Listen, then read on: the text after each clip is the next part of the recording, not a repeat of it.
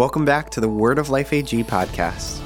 We are in week two of a new series called Selfless. This week's message is entitled Faithful in Service. We'd like to invite you to check out our 21 days of prayer happening here at Word of Life. Each weekday, the sanctuary will be open from 6 a.m. till 10 a.m., and we will have a special one hour of prayer on Wednesday nights. Let's head on into our message recorded live on January 13th, 2019. Good morning, church. Good to see you all today. I am thrilled that you're here with us this morning. We are uh, in a series here. We're at week two of a series, and getting into that before I get into the service, I, I just want to stop for a minute um, before I go another step further because I just feel like the Lord was whispering to me some things while we were worshiping. And it's this I feel that there may be some among us today who, who feel that the only place you can really connect with God is in this place here, is in this room. And it's not true. Jesus says, he says something like this. He says, if, if you want to get close to God, you don't, you don't stand in front of everybody and pray in front of everybody like you're something really special. He says, you go into a closet and you shut the door, and it's you and your father. And I want to let you know, we love getting together as a church family. We love celebrating together. We love worshiping together. We love giving together. We love coming together. But this is not the only place you meet with God. It's 24 7. Every day of your life, you can be at Him. Just mention His name, and He's there with you. Call on Him, and He's there with you. And I just wanted to settle that score with whoever you are, however many 10 of us, 50 of us, or 100 of us would think something like that. It's exactly what the enemy would want you to believe that you can't just call on God anywhere. You've got to come to church first. And it's not true. It just isn't true. So, I hope that that's going to help somebody. I hope it's going to help us. I know I need a little bit of help every now and then. And uh, let's get going here. Let me get rid of all my keys and my telephones and everything else, and let's get into the Word of God today. I'm really excited about today's message. I'm really anticipating that God's going to do something really good for many of us here today. This is week two of a three week, uh, four week series entitled Selfless selfless. And uh, today's message is faithful in service. Faithful in service. Last week, the message was bold in witness, and today, the subject I want to talk about, I think, is perhaps, perhaps the, the, most, uh, the most powerful, the most transformational, the most inspirational Jesus follower principle. Let me say that again Jesus follower principle on the planet. I really do believe that. I really do believe that. In fact, every single leader that you know that you have respect for actually practices the principle that we're talking about today. And every leader that you don't respect doesn't. And that's why you don't respect that individual. Jesus came into this world to introduce us to something that would be brand new brand new to this world and brand new for our world, for the world, with what we need to have here. And it may be, even for some of you today, this may be brand new to you for the very first time you're hearing something like this. And so it may be for you and I. So, should you be a guest here today? We really are glad that you're with us. We're really honored that you would come here. There's a lot of great churches in central New York. This isn't the only great one. And so for you to visit Word of Life, be with us today, it means a lot to us. And maybe there are some of you who have really never been to church or are irreligious and you don't even know, and you're just coming to check it out. We're so honored that you would be here to check it out. We would love for you to do that. So please know that we welcome you. Please know that we're, we're glad that you're here with us. And I also want to let you know, even if you've only been here a few months, I want to let you know that there's some really amazing things happening in and through Word of Life. God is doing some really cool things among us. I mean, it's, there's, there are some things that are happening uh, on a personal level with some people. There are some things that are happening within life groups that we have here at Word of Life. There's things happening in hospitals, in schools, uh, at work, wherever they may be. There is so much kingdom life that just seems to be impacting the moment right now. And it's just so good, and you need to be a part of that. So I hope, should you be a guest, that you're going to come back. I hope you're going to come back because I promise you this much God will never disappoint you. God will never disappoint you, and I encourage you to come on back. The second greatest decision of my life, the second greatest decision of my life, um, let me go to the first greatest decision of my life because you probably are wondering, okay, you're giving us number two, but why don't you give us number one? All right, I will. the number one decision of my life, the best decision of my life happened on July 5th, 1971, south side of Philadelphia, in a small Roman Catholic church. I gave my life to Jesus, and He forever changed my life. But the second greatest decision of my life, the second best thing I ever did, was to marry my high school sweetheart, Marianne, 45 years ago. Thank you, 45 years ago. And one of the most incredible things about this woman, about Marianne, what she has always done, what she has always done from day one, was to put her family ahead of herself, especially me. I'm a spoiled brat. The, re- the reality is, I'm a spoiled brat, and it's all my wife's fault because she has spoiled me. Just kidding there a little bit. But she's not only met my every need for these last 45 years of our time together, our marriage together, but she serves, she gives, and she sacrifices her own personal desires to make sure that her husband that her husband uh, has every dream and every desire that he would have to be met in his life first i mean it's incredible it's incredible what she does uh, what she has done for example of course, you know, a, a, few Corvettes that I've owned, a, a, a, few motorcycles that I've owned, a few Chevy trucks that I've owned, and uh, some other things. But one of the things that I love about my wife is how she takes care of me and how she meets my need, even with our meals. Now, I'm on day seven or eight, I don't know what day I'm on right now, of a 21 day of prayer and fasting, and I'm pretty hungry right now. I'm ready to eat. So I'm going to talk about food just a little bit, and I may run out and get a bite to eat and come back and finish the message. I don't know.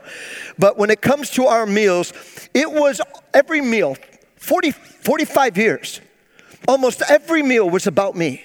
Almost every meal was for me.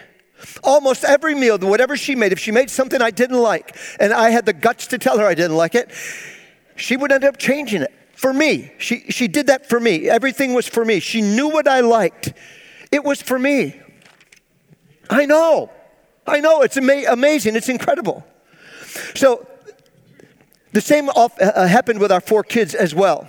So on Thursday, I walked into the other room where she was reading the Bible, and I just said to her, I said, honey, I'm going to ask you some questions, and I don't want you to ask me any questions. So I just simply asked her some questions like this What were our kids' favorite meal? And I, am telling you, she did this all the time for them. She would always meet their need above and beyond anything that she would ever want. So I said to her, I said, What was Jeremy's greatest need? Jeremy's our oldest son. He died 28 months ago of a massive heart attack at 40 years old. And I said to her, I said, uh, What was Jeremy's favorite meal? I don't know what their meals are. She does. What's Jeremy's favorite meal? And she would say, Sauce and balls. That's what we call it. Sauce and balls. And chocolate cake with chocolate frosting was his favorite dessert. I said, Well, what about Jacob? What's Jacob's favorite meal? She goes, Chicken pot pie, chicken pot pie, and cream pie for dessert. I said, Thomas, what's his? She goes, Lasagna with blueberry pie. He loves blueberry pie. And I said, What about our daughter Michelle? What's her favorite meal? And she said, Stuffed shells and banana cream pie. And I said, What about me? And of course, you know, I mean this. I, am not just playing around, I'm serious. She's an amazing cook. Not only is she an amazing cook, she's an amazing baker. She can bake anything. And a lot of you have ate, ate uh, some of the stuff that she has made. I won't go through the list of those things.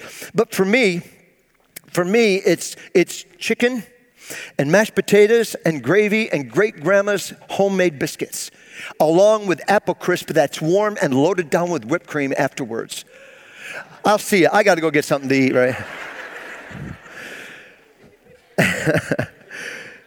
So, for these last 45 years of our married life, Marianne has always, she has always put her family above herself. And I can't even begin to tell you how much I appreciate that.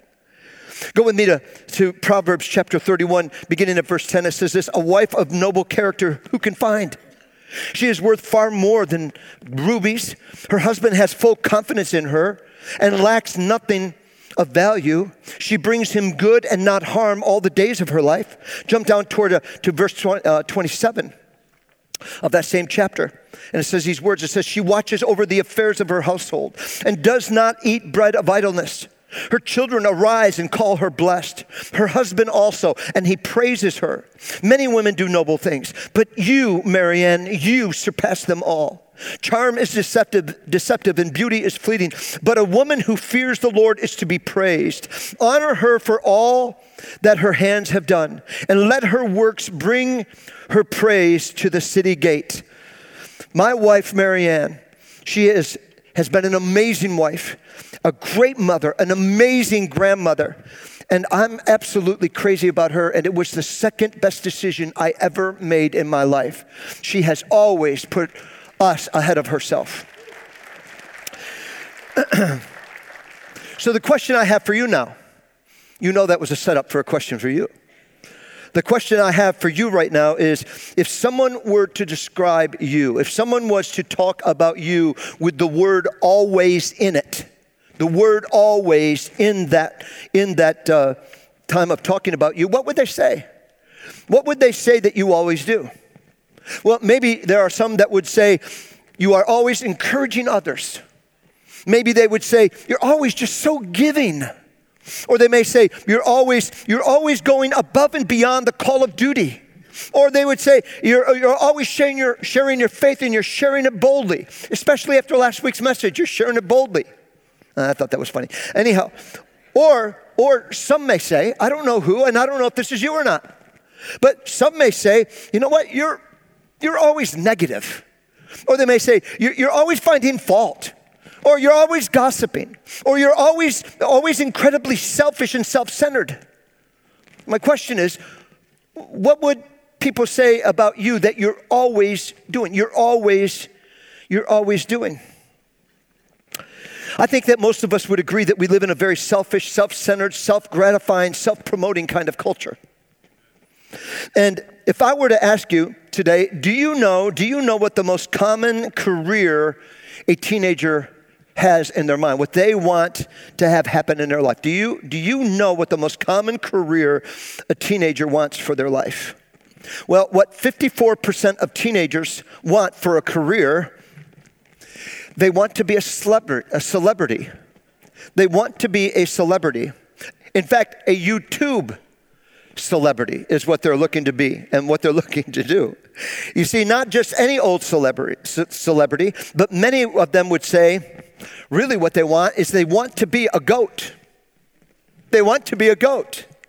How many know what a goat is? And I'm not talking about the one that goes ba, ba, ba. How many know what a goat is? Let me tell you what a goat is. What, what does GOAT, G O A T, what does GOAT stand for? Greatest of all time greatest of all time. So 54% of teenagers want to be a goat. They want to be the greatest of all time. 54%, the greatest of all time.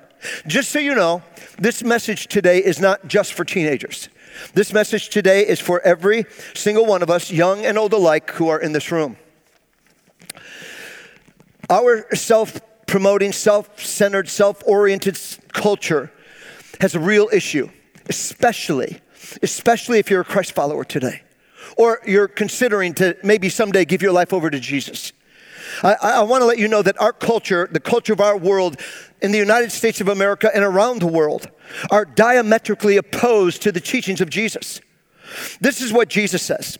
You can follow along with me on your smart devices if you have them. You can watch the projection behind me or pick up a Bible and begin to read it that way.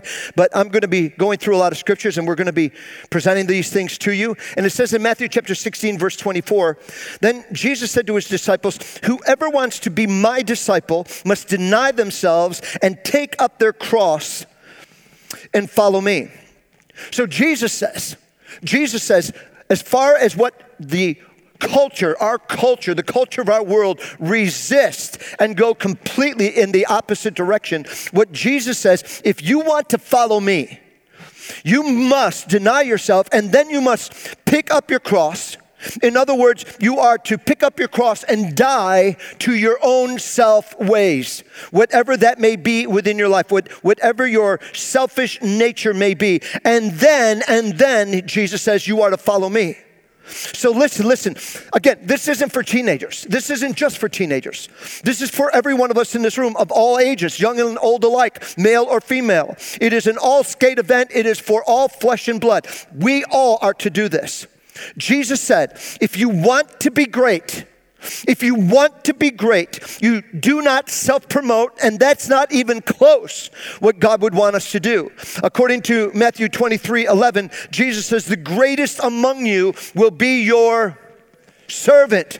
I say it again and give me a better answer. He says, The greatest among you will be your servant, is what he says. So he says, The greatest among you will be your servant. And as I said in the beginning, to me, this is the most powerful, the most transformational, the most inspirational Jesus follower principle that you would find anywhere in the Word of God, as far as Randy Chiz is concerned, as far as I'm concerned, that this is what God has for each and every one of us. So if you are a Christ follower today, we are not called to self promote or to live life selfishly, be self centered in our living. But instead, instead of that selfish way that the world goes, Jesus calls us, He invites us to be selfless.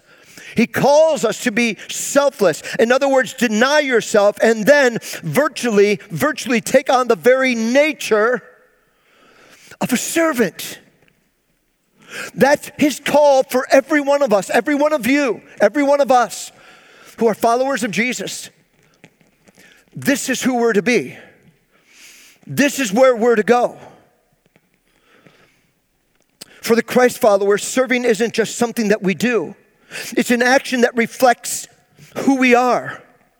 Self uh, serving isn't just what we do, a servant at the core is who we are called to be. We are called to be this. I like to say it this way I am a servant of the Most High God. When I serve others, I am serving Christ. Put that projection up there and say that with me. I am a servant. When I serve others, I am serving Christ. All right, repeat it after me now. I am a servant. No, no, no, stop. Wait. Repeat after me. Repeat after me. I want you to take each point home with you. Say this I am a servant, of the Most High God. When I serve others, I am serving Christ. One last time I am a servant of the Most High God. When I serve others, I am serving Christ. Come on, let's give the Lord a round of applause. Come on. Serving, serving isn't just what we do, serving is who we are. So let me ask you again. So, what would people say you're always doing? What are you always doing? What would they say to you? Go with me to the book of Acts, chapter 9. Acts, chapter 9 has a, a very uh, powerful verse in the midst of this. Just one verse, one verse in that chapter uh, that, that, uh, that shows of a woman who was always doing what she was always doing. Go with me to Acts chapter 9, verse 36, and it says these words It says, In Joppa, there was a disciple named Tabitha. In Greek, her name is Dorcas.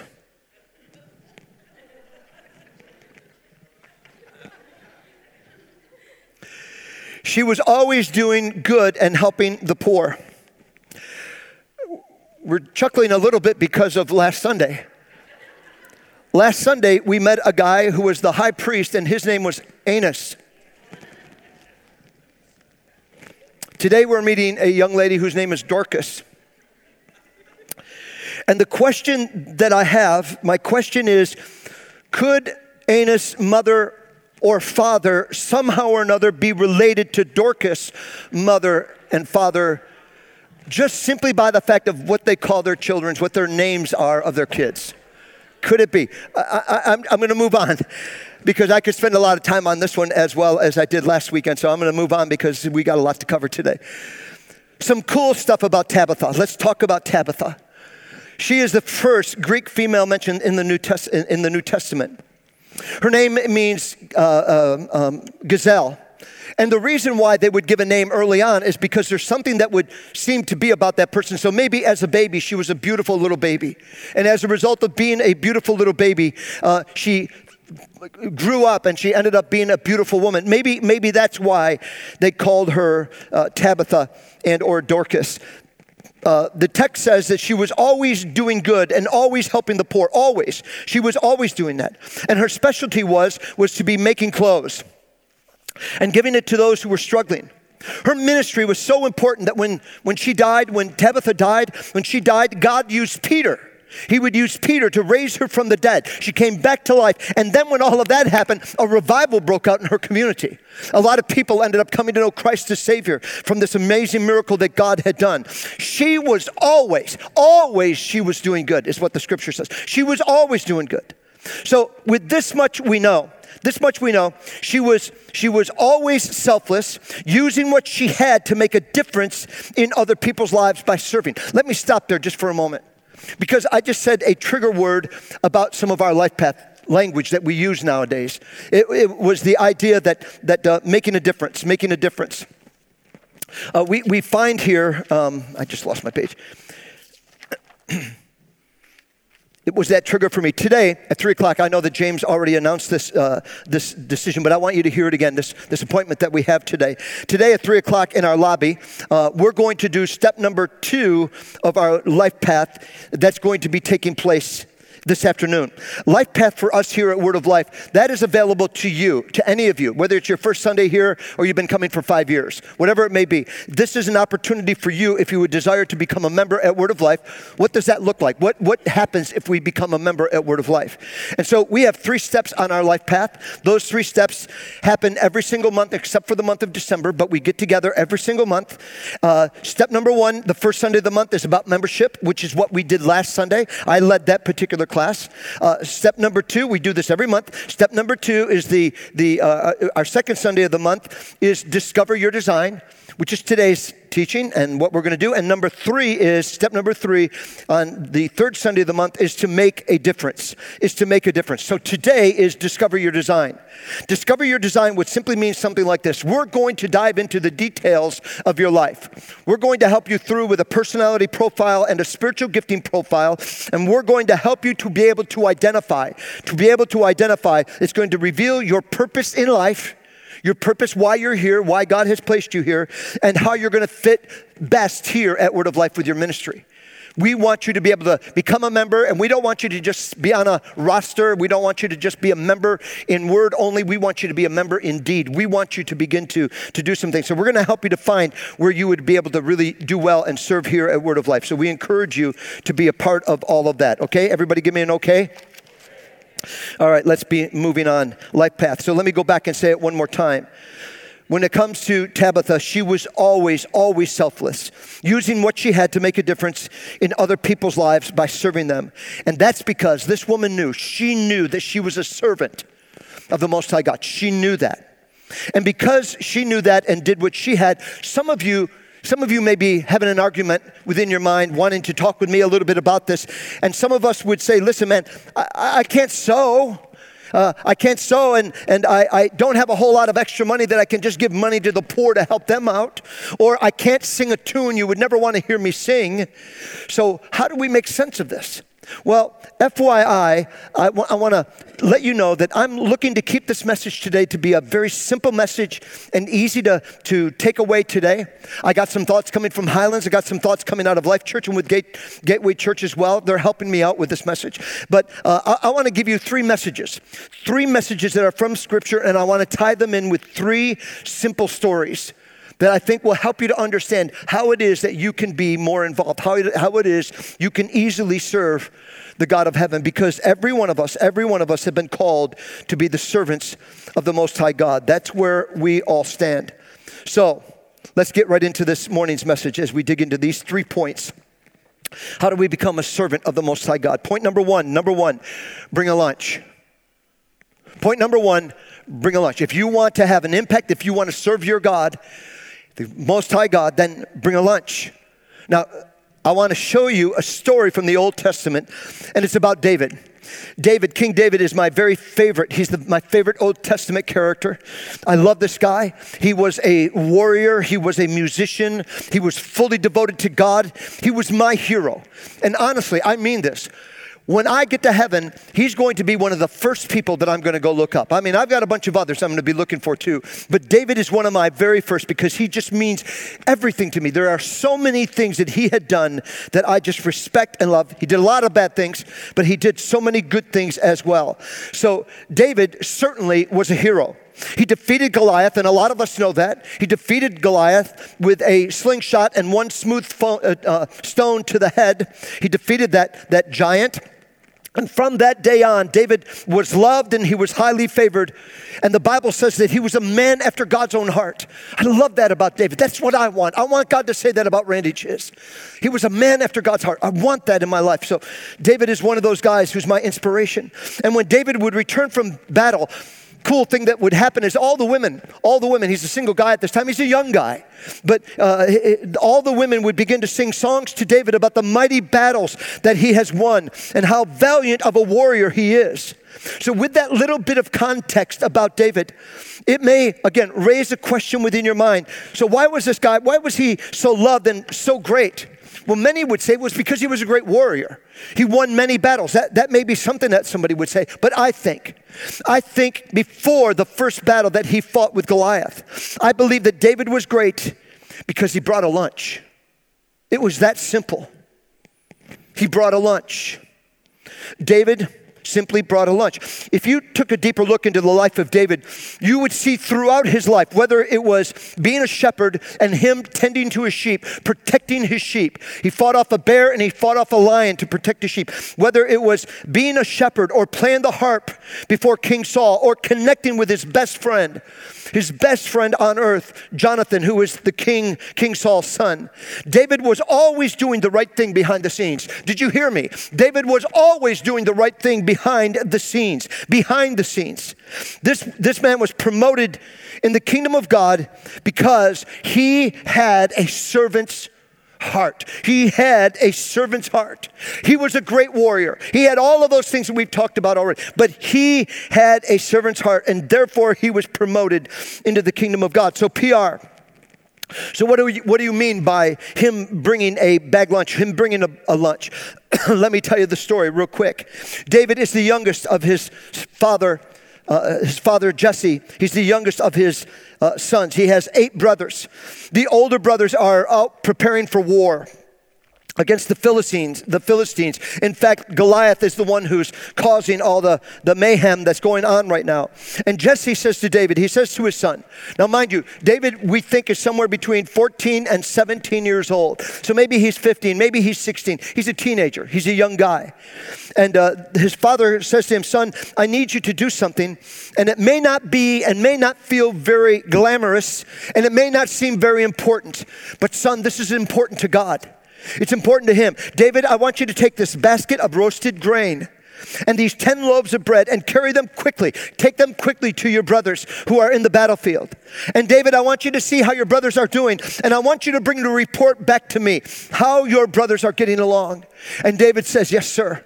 He says, I will do that because David was a man with a humble heart and he would do exactly what he would be told by his father, his mother, and those who are of authority within his life. It would be at that command of his father. His father says, I want you to go quickly to your brothers. I want you to go there.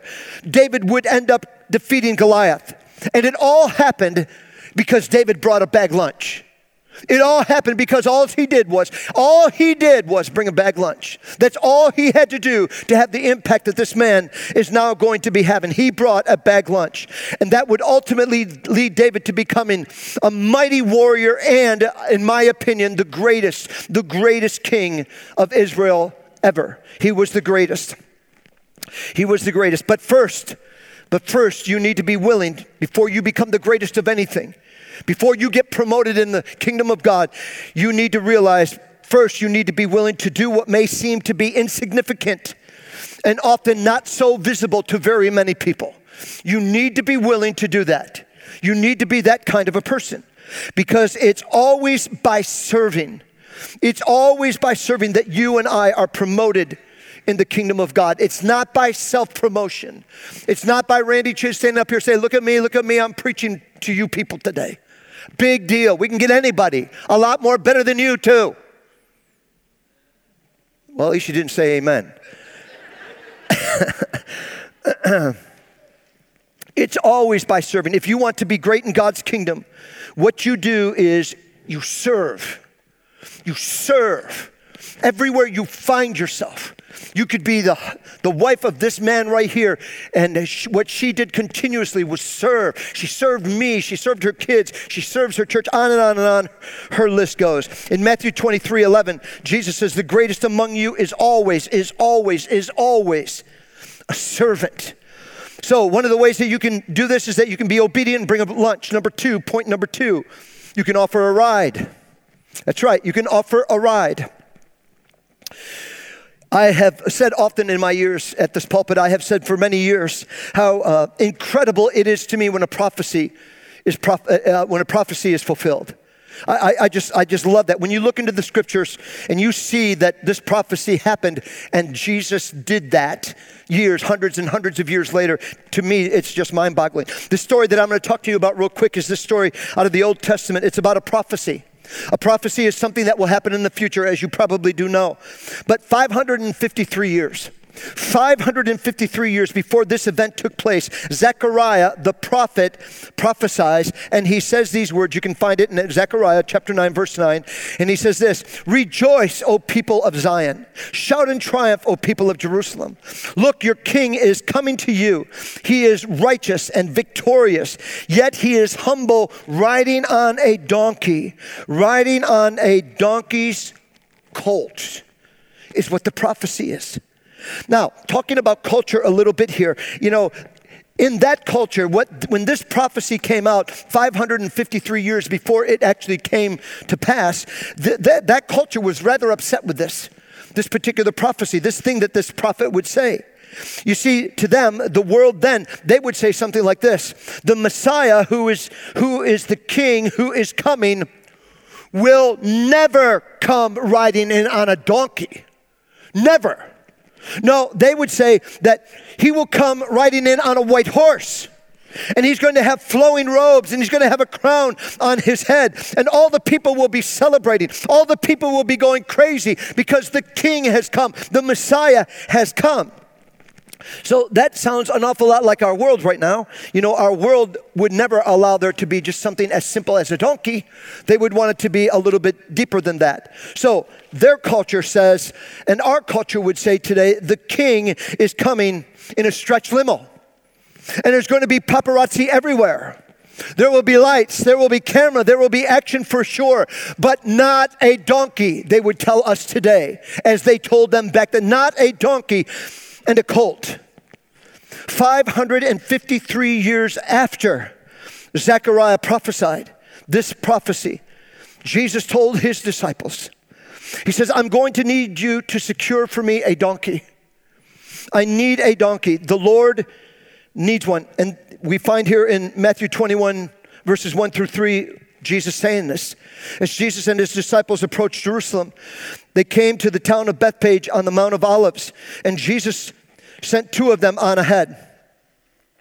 And going, uh, going into the village over there, he said, As soon as you enter it, you will see a donkey tied with its colt beside it. Untie them and bring them to me. If anyone asks you, What are you doing? just say to them, The Lord needs them. The Lord needs them, and he will immediately, he will immediately let you take them. So Jesus says to the guys, He says, I need you to secure me a, a donkey. And if anyone asks you who wants it, just tell them the Lord needs it, and He's going to let you do that. So, how can you be faithful? How can you be a faithful servant to God? What, what can you do? Well, you could simply offer somebody a ride. That's all you need to do is offer somebody a ride. And God could use that to help you to become that great servant that God wants each and every one of us to be. Because um, that's exactly what this businessman did. This guy here, this man that we're talking about in the New Testament. What, what I love about this story is about this guy is that we don't know this guy. We, we don't know this guy's name. We don't know what this guy does for a living. We don't know if this guy owned one donkey, five donkeys, a hundred donkeys. We don't know. We don't know what this guy has and who he really is, but this much we can assume for sure that he's a businessman. And he's a businessman because to have the luxury of having a donkey was, was pretty expensive, and, uh, and only someone like that could afford a donkey. This guy simply said, after he was requested, this guy simply said, the two guys that Jesus sent off to, to get a donkey, they, he just said, Yes, you can have what I have. I'll offer it to you for a ride. You can use it for a ride. By the way, it doesn't seem to me as he's offering this donkey and its colt to be able to go off. I don't see in the Bible where there's some uh, long stack of paperwork that needs to be filled out before he takes the donkey. I don't see a single dotted line where you need to sign exactly when you're returning the donkey. And I also don't see or hear of a credit card that's needed for the $150 deposit to take the donkey away. but what I do see, and what I do know, what this, what this gentleman says, he simply says, if the Lord has need of it, then I'm willing to offer what I have because I'm a servant of the Most High God. So, how can you make a difference as a servant? You can bring a bag lunch, you can offer a ride, and number three, you can carry a towel. You can carry a towel. To me, this is the most powerful, the most powerful illustration and picture of what true servanthood really is ever. This is so powerful. For me, this is so powerful. This is so incredible. The setting is at the Passover. They're just before the Passover. And it's Thursday night, 10, 11, 12, 13 hours from now. Jesus is going to be hanging on the cross and he's going to lay his head down and die. This is a there is a secret meeting that's taking place in the upper room. And Jesus is in that upper room and he's he's seated with his disciples. And Jesus knows all of what's about to happen. He knows that he's about ready to lay down his life for the sins of the world, of every generation. You talk about something happening at the last moments of your life. In other words, what Jesus is facing right now, Jesus knows that the reason why he set aside his deity as God and would become a man and live among us. I said this a little bit last week. He came and lived among us. He would live a sinless life and was here for this moment. The reason why this is taking place was for this particular moment that we're in right now in the scriptures. And now Jesus is going to pay the ultimate price, the price for all of our sin, not for his sin. Jesus never committed a single sin. He's now ready to pay the ultimate price for our sin. And in this particular moment in Jesus' life, in this moment right here we're talking about right now, this is some of the highest anxiety moments that Jesus would deal with while he's here on earth. The Bible says at some moment here that he would sweat drops of blood. The anxiety is so high within him with what it is that he was doing for us and doing the will of God. And then this argument breaks out in the middle of all of this. This argument takes place. Do you know who was what the arguing was about? It was happening with their disciples, and the disciples wanted to know, Jesus, who's the goat? In the middle of all of this taking place, in the middle of what Jesus is going through, the stress and the struggle of it all, all of a sudden, the disciples, a lot like me, and probably a lot like you, can somehow or another, instead of listening to what God may be saying, instead of what may be really taking place, it's so easy for us to get off track and think about ourselves. So, Jesus, who's the goat? Who's the greatest of all time? That's the argument that these guys are dealing with just hours, just moments before Jesus is going to go to a cross. Jesus, we know, we know you're the Messiah. We know that you're the King of Kings and the Lord of Lords. We know that, Jesus. We know that. And we're asking you, Jesus, would you be willing? Would you be willing, before you return to the kingdom, would you just be willing to tell us who's the goat? Who's the goat? Jesus, who's the greatest among us that will sit on your right side or your left side of, of your throne? Jesus, who's the goat? Jesus is sitting at the table, and he knows that he did not come to be served, but come to serve others. And at that same table, Jesus is looking around at these guys, and what he sees is nothing but proud hearts and dirty, smelly feet. And what does Jesus do? The scriptures tell us that Jesus would take off the outer clothing. And when he would take off the outer clothing, he would then take a towel and wrap it around his, his waist. And then the Son of God would pour some water into a basin. And the second person of the Trinity, Jesus, God the Father, God the Son, God the Holy Spirit. The second person of the Trinity, Jesus. Jesus began to wash his disciples' feet. If you would have been there, if you would have seen Jesus put on that towel and bend down, kneel down before his disciples and start washing their feet, this would be the most scandalous act of selfless service that you would ever see in your life. This is beyond my comprehension, and I'm assuming beyond your comprehension as well. And at that moment, when Jesus does that and he starts washing to their feet, all of a sudden the disciples say, No, no, Jesus, you can't do this. No, you, you, you, can't, you can't wash my feet. Peter said, You can't wash my feet. He said it very directly. You can't wash my feet. And listen to what Jesus says to Peter.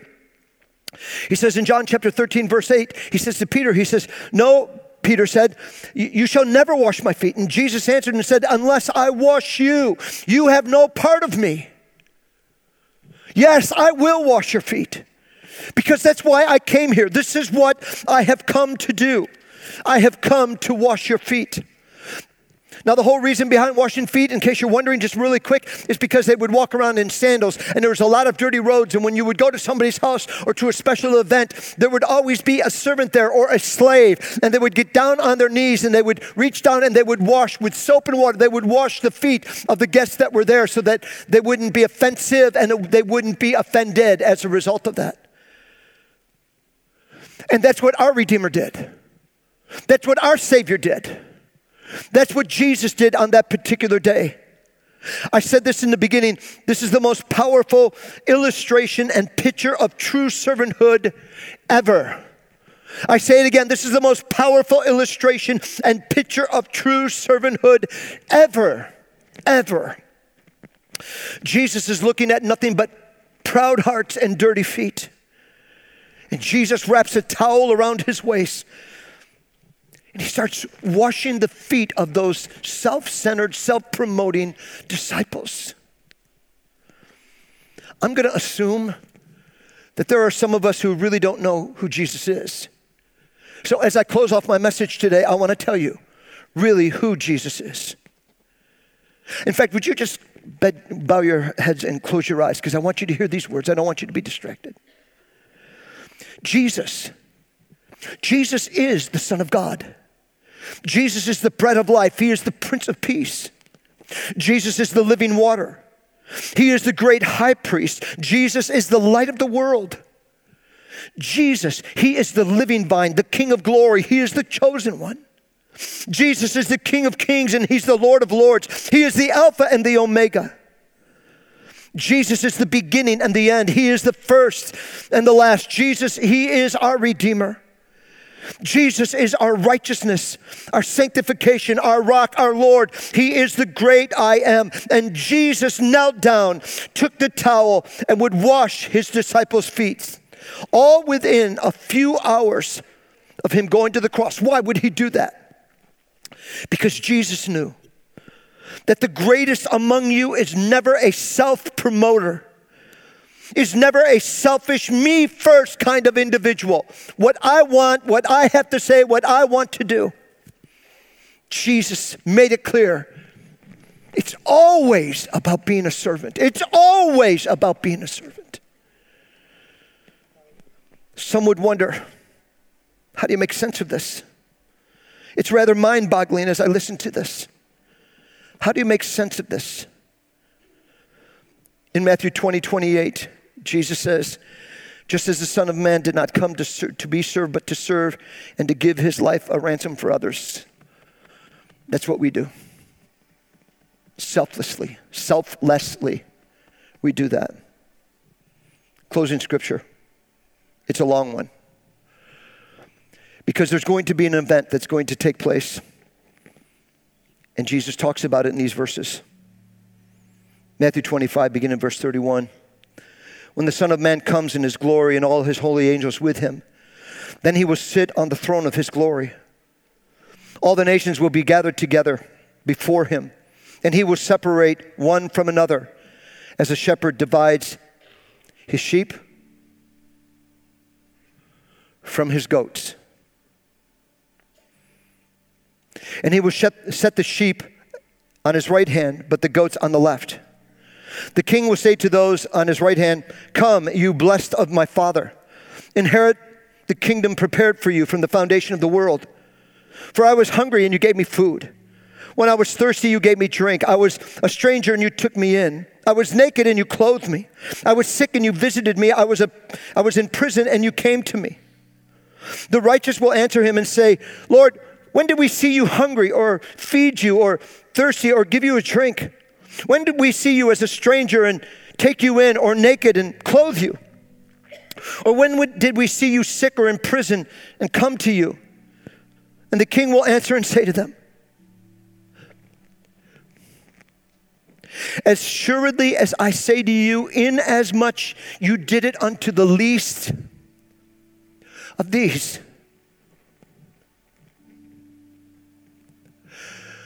of them. Jesus said, You did that to me. I could see right through what you were doing.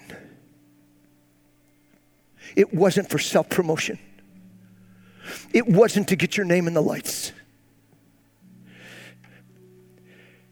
It's because you want to be a servant, just as your Savior is. Then he will also say to those on the left hand, Depart from me, you cursed, into everlasting fire, prepared for the devil and his angels. For I was hungry and you gave me no food. I was thirsty and you gave me no drink. I was a stranger and you did not take me in. Naked and you did not clothe me. Sick and you in prison and you did not visit me. Then they also will answer him, saying, Lord, when did we see you hungry or thirsty or a stranger or naked or sick in prison and did not minister to you? Then he will answer them, saying, Assuredly I say to you, listen to me. Listen to me, everybody. This is about us. This is about us as followers of Jesus. Inasmuch as you did not do it to the least of these and the least of those, you didn't do it to me. And these will go away into everlasting punishment but the righteous into eternal life. We are called by God to make a difference in the lives of others. How do you become great in God's kingdom? You become great by being less about yourself and more about Jesus. That will in turn cause you to be more about them out there in your home, and outside of your home, in your church and outside of your church. You become great by being less about you and more about Him. Being a servant isn't just something we do, a servant is who we are. It's our essence, it's our core. And one day, one day, one day, we're going to be with Him. We're going to be with the Lord. And He has something that He wants to say to you and I. I know I might be a couple minutes late, Luke, but I want to conclude with this. This is so important to me, and this is so personal. This is personal to me. One day we're going to see him. I don't know if it's going to be like this when we do this or not, but this is Randy's story. There may be a waiting room in heaven for all of us when we get there. I don't know. I, I don't know. But there may be a waiting room, and all of a sudden, Randy chairs, Randy chairs, you can meet Jesus now. Come on in. Probably not going to be like that. so I make my way out of that room and I come around the corner. There he is. There's Jesus. In all of his glory and all of his beauty and all of his splendor. And I want to run to him. I, I just want to run to Jesus. I want to grab a hold of him and hold him tell him how much I love him. And as I take steps toward him, he's taking steps towards me and he's smiling as he's walking my way. And as he's making my way, I, I just want to, Jesus, I love you. Thank you for all you've done. And Jesus would stop me and say, Wait a minute. No, no, no, wait, wait a minute. Right now, this is not about you. Right now, this is about me. This, this is my, my gig. This is what I'm doing. I, I'm the one who wants to talk. In fact, I've wanted to talk to you for a long time now. There's so much that I've wanted to say. But I'll say this much, Randy. You did it. You did it. I'm so very proud of you. You did what I've asked you to do, Randy Chiz. And I'm going to sit back and say to the Lord, wait a minute, wait a minute. The only reason why I did it is because you gave me the strength. There's nothing good about me. I didn't do it. And you're going to stop me again, Randy. Shut up. Listen to me just a moment. And he's going to say, I'm the one who gave you. I'm the one over the years of your life. I gave you July 5th, 1971.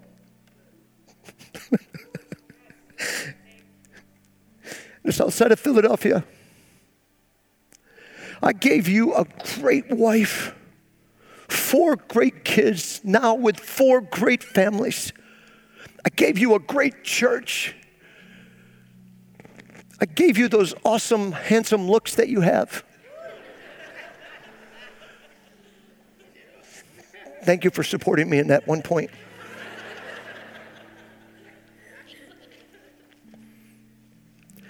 and you did what I asked you to do.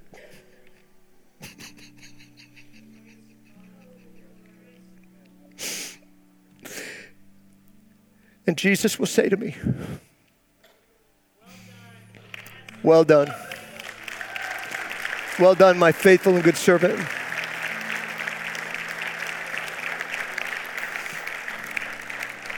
And then Jesus says, I've got something for you. And I said, I would say, no, you can't. I, and what Jesus has for every one of us is a crown. There's something he's going to give every one of us for what we've done for him. Being a servant of the Most High God. What happens to me will happen to you. And you still have an opportunity to make your dash count, whether you know it or not.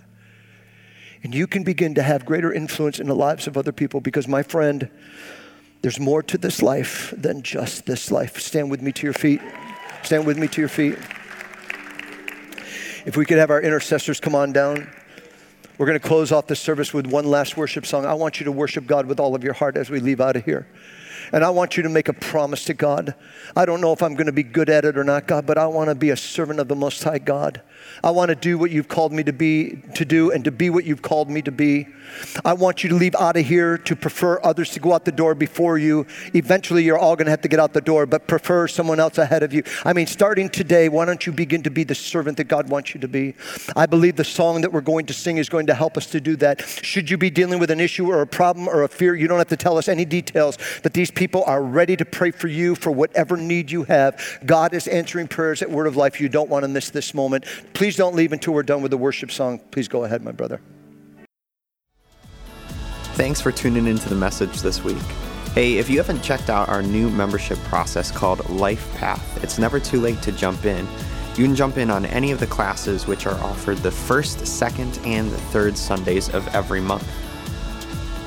Want to hear more? Come on out to one of our services Sunday mornings at 10 a.m.